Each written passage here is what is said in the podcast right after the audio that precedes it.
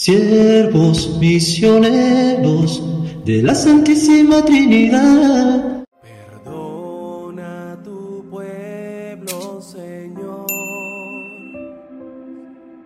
Perdona a tu pueblo, perdona. Este es su servidor, el Padre Roberto Mena, siervo misionero de la Santísima Trinidad. Le damos gracias a Dios porque ya estamos en la Semana Santa, ahora es el martes santo y le pedimos al Señor que nos ilumine con su luz, que nos ayude en este tiempo tan importante, orando.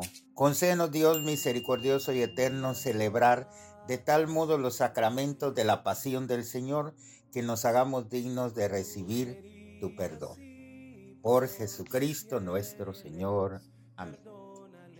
Y la lectura del Evangelio está tomada según San Juan, capítulo 13, versículo 21 al 33 y del 36 al 38. En aquel tiempo, cuando Jesús estaba a la mesa con sus discípulos, se conmovió profundamente y declaró, yo les aseguro que uno de ustedes me va a entregar. Los discípulos se miraron perplejos unos a otros porque no sabían de quién hablaba. Uno de ellos, al que Jesús tanto amaba, se hallaba reclinado a su derecha. Simón Pedro le hizo una seña y le preguntó de quién lo dice. Entonces él apoyándose en el pecho de Jesús le preguntó, Señor, ¿quién es? Le contestó Jesús, aquel a quien yo le dé este trozo de pan que voy a mojar. Mojó el pan y se lo dio a Judas, hijo de Simón el Iscariote, y tras el bocado entró en él Satanás. Jesús le dijo entonces a Judas, lo que tienes que hacer hazlo pronto. Pero ninguno de los comensales entendió a qué se refería.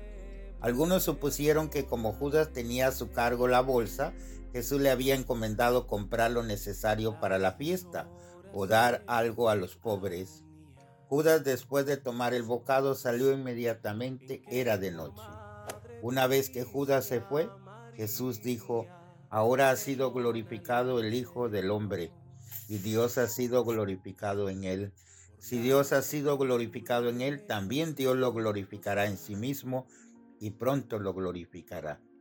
Hijitos, todavía estaré un poco con ustedes, me buscarán, pero como les dije a los judíos, así se lo digo a ustedes ahora, a donde yo voy, ustedes no pueden ir.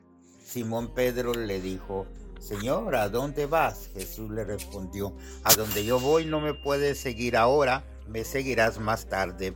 Pedro replicó, Señor, ¿por qué no puedo seguirte ahora? Yo daré mi vida por ti. Jesús le contestó, ¿con qué darás tu vida por mí? Yo te aseguro que no cantará el gallo antes de que me hayas negado tres veces. Palabra del Señor, gloria a ti. Señor Jesús. Entonces, qué agradecimiento debemos tener ante este Evangelio que nos confronta con los hechos terribles que llevarán a la detención y a la condena de Jesús, pero al mismo tiempo nuestra salvación. Después de haber lavado los pies de los discípulos y de haber hablado de la obligación que tenemos de lavarnos los pies unos a otros, Jesús se conmueve profundamente alguien del círculo de amistad será el traidor. Los discípulos se asustan, pues no esperaban esta declaración tan seria de que uno de ellos lo iba a traicionar. Pedro hace una señal a Juan y pregunta a Jesús quién de los dos se iba a conocer la traición.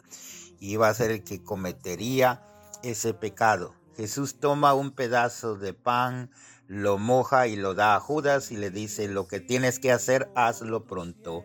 Judas percibe que Jesús estaba enterado de todo, sin embargo no vuelve atrás y se mantiene en la decisión de traicionar a Jesús. Juan dice que Satanás entró en él, Judas se levantó y se fue, se puso al lado del adversario y Juan comenta era de noche, era la oscuridad comienza la glorificación de Jesús. Es como si la historia estuviese esperando este momento de separación entre la luz y las tinieblas. Junto con la traición de Judas, el Evangelio también trae la negación de Pedro. Son los dos hechos que más harán sufrir a Jesús. Pedro dice que está dispuesto a dar la vida por él, pero Jesús lo llama la realidad. ¿Con que darás tu, tu vida por mí? Yo te aseguro que no cantará el gallo antes de que me hayas negado tres veces. Tal vez nosotros también tenemos momentos de crisis en que sentimos la fatiga del camino y podemos llegar a dudar de si vale o no la pena seguir con la misión y el testimonio que estamos llamados a dar en este mundo. Muchas veces estas crisis se deben a que queremos éxitos a corto plazo y se nos olvida que hemos aceptado la misión, pues asumiendo cargar con nuestra cruz y seguir al Maestro. Entonces, estos días especiales tenemos la oportunidad de aprender la gran lección del siervo de Dios, el siervo de Yahvé, que cumple con radicalidad su misión y por eso es ensalzado sobre todos. Señor Jesús, ungido por el Espíritu, veniste a traer salvación al mundo. Enséñanos esa gracia de entender tus enseñanzas y de seguir con la cruz de nuestra vida con mucha fe, con la intercesión de la Virgen María que estuvo al pie de la cruz. Nos bendiga el Padre, Hijo, Espíritu Santo. Amén. Perdónale, Señor.